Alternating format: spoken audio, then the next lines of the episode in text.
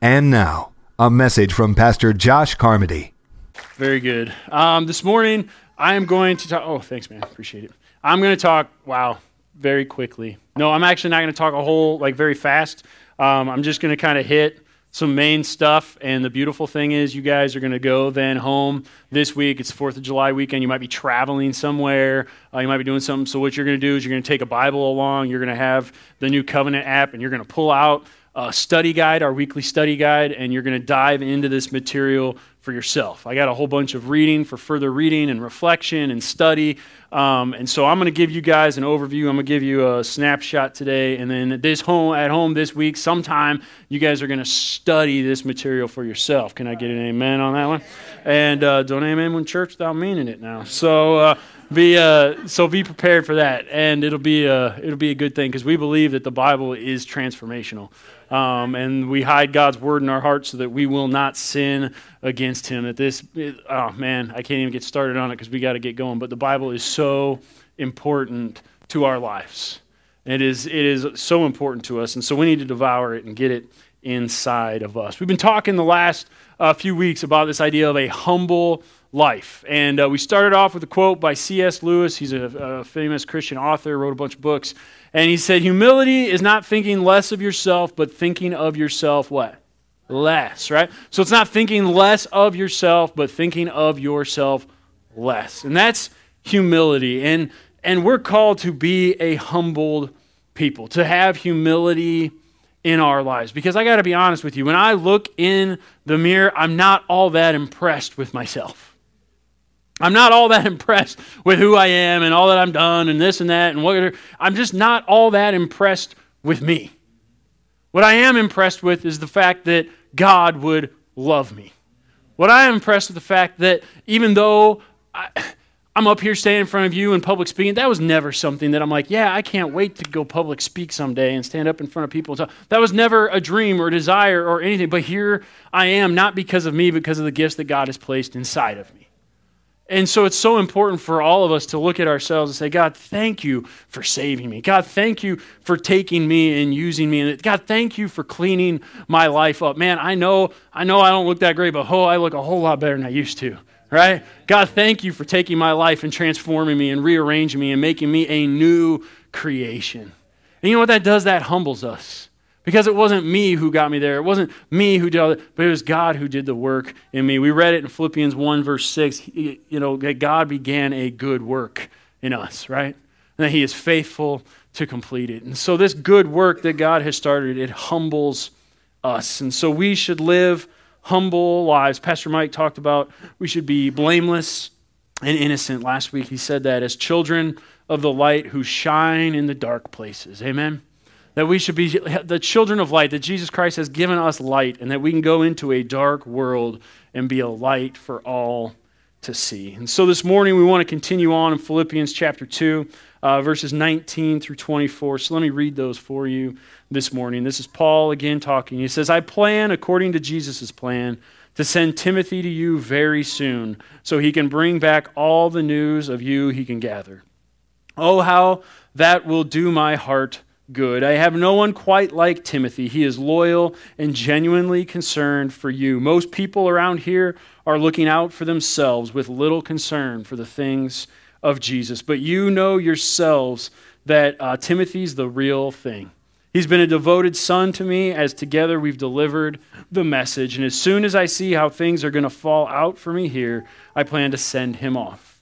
And then I'm hoping and praying to be right on his heels. And so here's Paul. Here's Paul. He's talking. He's writing to this church at Philippi. And he begins talking about this young man named Timothy. Timothy's a young pastor. Timothy is a young pastor who grew up in the faith, and Paul is his spiritual mentor. Paul is his uh, father in ministry. And, and Timothy, as Paul said, is his son in the ministry. He's his mentor. They're friends. They're working together, spreading the gospel of Jesus Christ.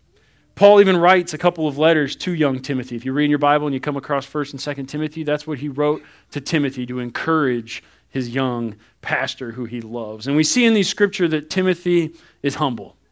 He's humble. He's a humble person. it's said in these scriptures that he is loyal and concerned for others. Those are humble qualities, having concern for others. It says he isn't looking out for himself. We've talked about this that when we're humble, we look out for the needs of others in addition to our own. I mean, we take care of our ourself and our needs and things like that, but we in addition to that, we reach out to others. Amen? And that's humility. And so Timothy is doing that.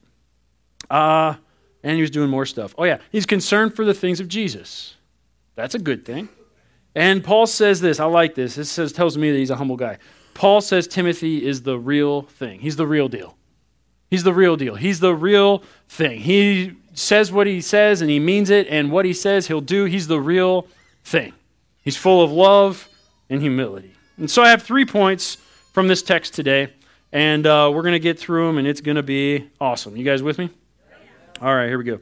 First one is this. He starts out in that scripture. He says, I plan according to Jesus' plan, to Jesus' plan. So here's the thing we should plan our life according to Jesus' plan for our life. All right? We should plan our lives according to Jesus' plan for our lives. Proverbs 15, uh, 16, verse 9 says this We can make our plans, but the Lord determines our steps. How many of you ever made plans before? Plans of how you thought something was going to go. How many of you ever had made those plans and how you thought something was going to go and then it turned out nothing like you had planned? Anybody? Where you at? All right. So all of us, right? We've all made plans and we have started out on a path towards those plans and everything just fell apart. Right? Why is that? I don't know. It could be a lot of different reasons, but that happens. And so my question to you is this, are you willing to let your plans be interrupted? Have you ever made plans, like I said, and quickly realized that those plans are just not going to happen? It happens. So we can make our plans, but I like this. The Lord determines our steps. It's important to plan. It's important to have vision. It's important to have ideas. It's important to have goals and dreams and to think ahead, but it's also very important to say, you know what, God, I'm going to move in that direction, but I know ultimately that it's you that directs my steps. Look at what it says in Psalm 37. It says, The Lord directs the steps of the godly. He delights in every detail of their lives. Though they stumble, they will never fall, for the Lord holds them by the hand.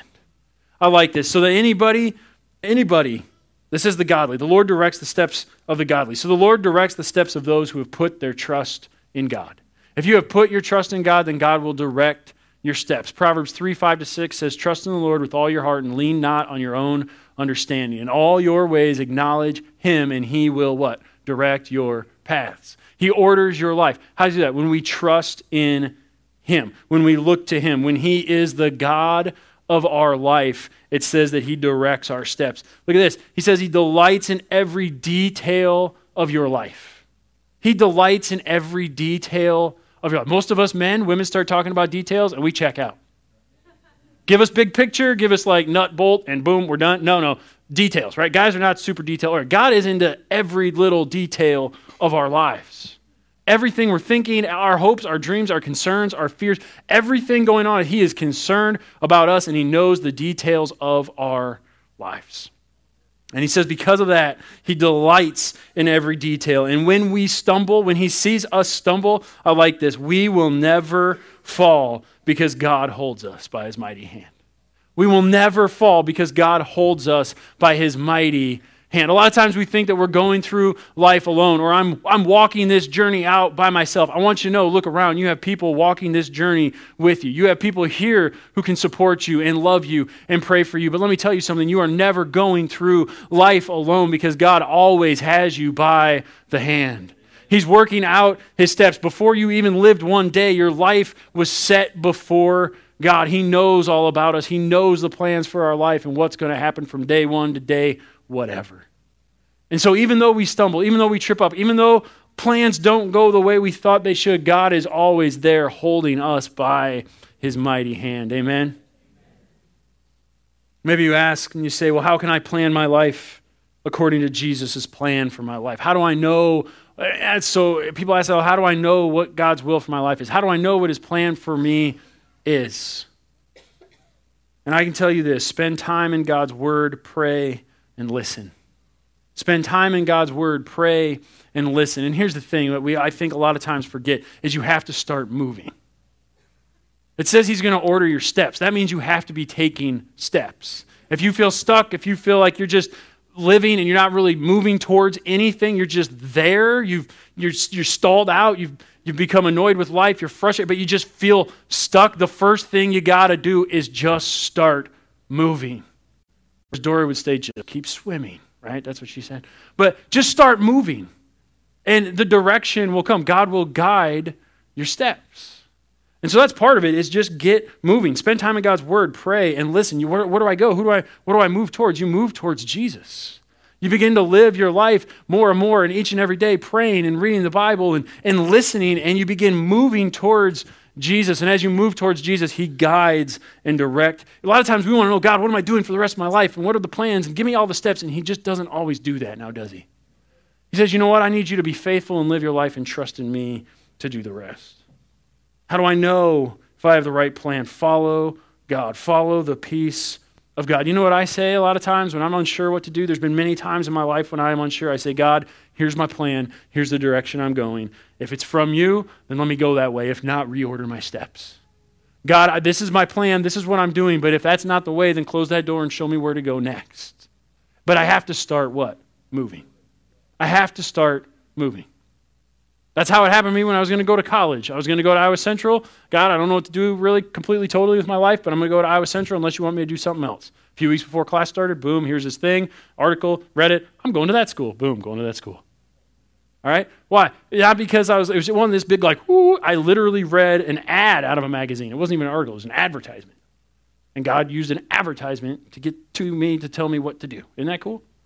And so that's how, why? Because I was open to hearing what He wanted and followed it. Second thing, first thing, plan your life according to Jesus' plan. Second thing, real quick, look out for other people. We've been talking about this quite a bit. If you've been around at all and we're talking about a humble life, being on the lookout for the interests of others is important. Uh, 1 Corinthians 10 says this You say I'm allowed to do anything, Paul's writing here, but not everything is good for you. You say I'm allowed to do anything, but not everything is beneficial beneficial. Don't be concerned for your own good, but for the good of others. So let me ask you a couple of questions. Are you allowed to leave church today, hop in the car, and speed home? Go 5, 10, 15, 25 miles an hour over the speed limit? Yes or no? Are you allowed to if you want to? Are you allowed to? Are you guys confused? Will your car physically go over 15 miles an hour over the speed if you wanted to? Awesome. You guys are good. Okay. Is that beneficial? Now, does it get you somewhere quicker? Okay, but it's not beneficial or good for a lot of reasons. You can get a ticket, you could hurt somebody, you can endanger the people around you, correct? So just because you can do it, does it mean you should do it? No. And it's also illegal, so there's that, right? How about this? Are you allowed to? I mean, technically, can you, if you want to, go home, hop on Facebook, Twitter, or having a conversation with someone after church and just rant and get into an argument and just share your mind and say, I don't care who, what, I'm just going to throw it out there and I don't care. Are you allowed to do that? Is that beneficial? Is that good? But are you allowed to do it? And Paul's saying here, he's saying, listen, there's a lot of things I could do, and you could probably think of some other things. There's a lot of things I could do, but I choose not to because it is of no value or worth to anybody else. But I really need to get this off my chest. I really need to tell someone off because they need to know how I feel about this. Well, maybe you should stop and pray and forgive them first and then go to them and say, Hey, I want you to know that you had offended me earlier, but I want you to know that I love you and I care about you. And so I'm no longer offended at you and I forgive you and release that so that I don't have to deal with it any longer and it's gone. It's a much better idea than hopping on Facebook and be like, Who's with me? Let's go crucify him, right? I mean, so just because you're allowed to do it does not mean that it's beneficial. We're allowed to do a lot of things, but it doesn't mean we should. Sometimes, out of respect for others, it's best to refrain from doing something. Sometimes, out of the best interest of other, I'm not saying you let other people run your life. I'm not saying that you let everybody with an opinion tell you how to live yours. I, I, that's not what I'm saying. But what I'm saying is, there's sometimes things that we should do out of respect for other people it's like, you know what? I'm just, I'm going to put my needs aside for right now. I'm going to think of them, and I'm not going to do that one thing. Or maybe there's something that you need to do that you normally don't do. And you're like, out of respect for somebody else, I'm going to do that thing. Like, say, I forgive you, even though you really want to say something else. Right? And so just because something is like that. Out of respect for others, sometimes it's best to refrain from doing something or maybe get out of character and doing something you know you should do. So look out for others. Plan your life according to Jesus' plan for your life. And last but not least, be concerned about the things of Jesus. This is what Timothy did. This is what made him humble. He was concerned for others and he was concerned about the things of Jesus. You say, well, what are the things of Jesus? What is, what is Jesus concerned about? What is on Jesus' heart? What, is, what do you mean when you say be concerned with the things of Jesus? Well, I think there's a lot. I'm going to boil it down to just a couple today, and that's these. Jesus offers forgiveness and salvation freely to all. Amen? He offers forgiveness and salvation freely to all. Now, that's something that puts focus off of you and it puts it onto other people. That, man, God so loved you that he gave his one and only Son, Jesus Christ, that if you would believe in him, that you would not die a, a, a life separated from God forever, but you would have life eternal with Jesus Christ. That takes the focus off of you, puts it on concern and care for somebody else, and points them to our Heavenly Father. Amen? And so I think Jesus came and he offered, for, I know he came and offered forgiveness and salvation freely to all. And the second thing is this Jesus expects life change as a result. A lot of times people are saved and they accept Jesus Christ and they live for Him, but then there needs to be a change in our lives as well. So let me go through these two really quick. Jesus offers forgiveness and salvation freely to all by restoring our lives back to health. Look at what Matthew 9 says. Later, Matthew invited Jesus and his disciples to his home as dinner guests, along with many tax collectors and other disreputable sinners. But when the Pharisees saw this, they asked his disciples, Why does your teacher eat with such scum? When Jesus heard this, he said, Healthy people don't need a doctor, sick people do. And then he added, Now go and learn the meaning of this scripture. I want you to show mercy, not offer sacrifices, for I have come to call not those who think they are righteous, but those who know they are sinners. What did Jesus come to do? He came to offer forgiveness and salvation to sinners, to people who were far from God, and he offers them salvation and forgiveness so that they could now be close to God, right? That's what he did. That's what he was about. That's why he hung out with people that no one else, the religious people are like, why on earth are you hanging out with tax collectors? I mean, they were hated. Why are you hanging out with prostitutes? Why are you hanging out with drunks? Why are you hanging out with these political zealots? What, what are you doing hanging out with these people? You're going repu- you're to tarnish your reputation. Just says, listen, who did I come here for? Who needs a doctor? Do you go to the doctor when you're healthy? You say, hey, doctor, fix me, I'm healthy. Or do you go to the doctor when you're sick and say, hey, doctor, fix me, I'm sick? Right? I don't know what's going on with me. I need something, I need healing. And that's what Jesus said. He said, I did not come for those who think they're righteous, but I came for those who know that they are sinners, who know that they are broken and sick, and that they need someone to heal them. Whether it be a physical sickness or a mental sickness or a spiritual sickness, Jesus came to free us from ourselves. Amen? Jesus met people where they were and offered hope and healing. He was on a mission to help the sick. He met people where they were. He meets you and I where we are and offers us a new way of life. He meets us where we're at and offers us a new way of life. We too should be sensitive to where people are at in life. Sometimes I think we forget that we're called to hang out with the sick. Sometimes I think that we forget that we are called because the same Spirit that raised Christ from the dead dwells in us, the Holy Spirit, is still doing the exact same work of forgiving and saving and restoring people back to health, mind, soul, and body. And sometimes I think we forget that that is our commission. It's not just the preacher's commission. It is not just the missionary's commission. It is the stay at home mom's commission. It is the person that goes to work nine to five commission. It is every single person that has breath in their lungs is supposed to go out and let the world know that Jesus Christ came to heal them of their sickness. You're holding the antidote, give it to somebody. We're holding the truth of the gospel, but yet we keep it for ourselves in case we need it later. Give it away. Give it away. I cannot do this. The preachers cannot do it. The missionaries cannot do it. We all must do our part. All of us, we should be sensitive where people are at. Do we walk around saying those people are scum, or do we invite them to our dinner table? Do we hang out with them? Do we get messy? Do we step into their lives and say, I am here for you and I love you? How can I help?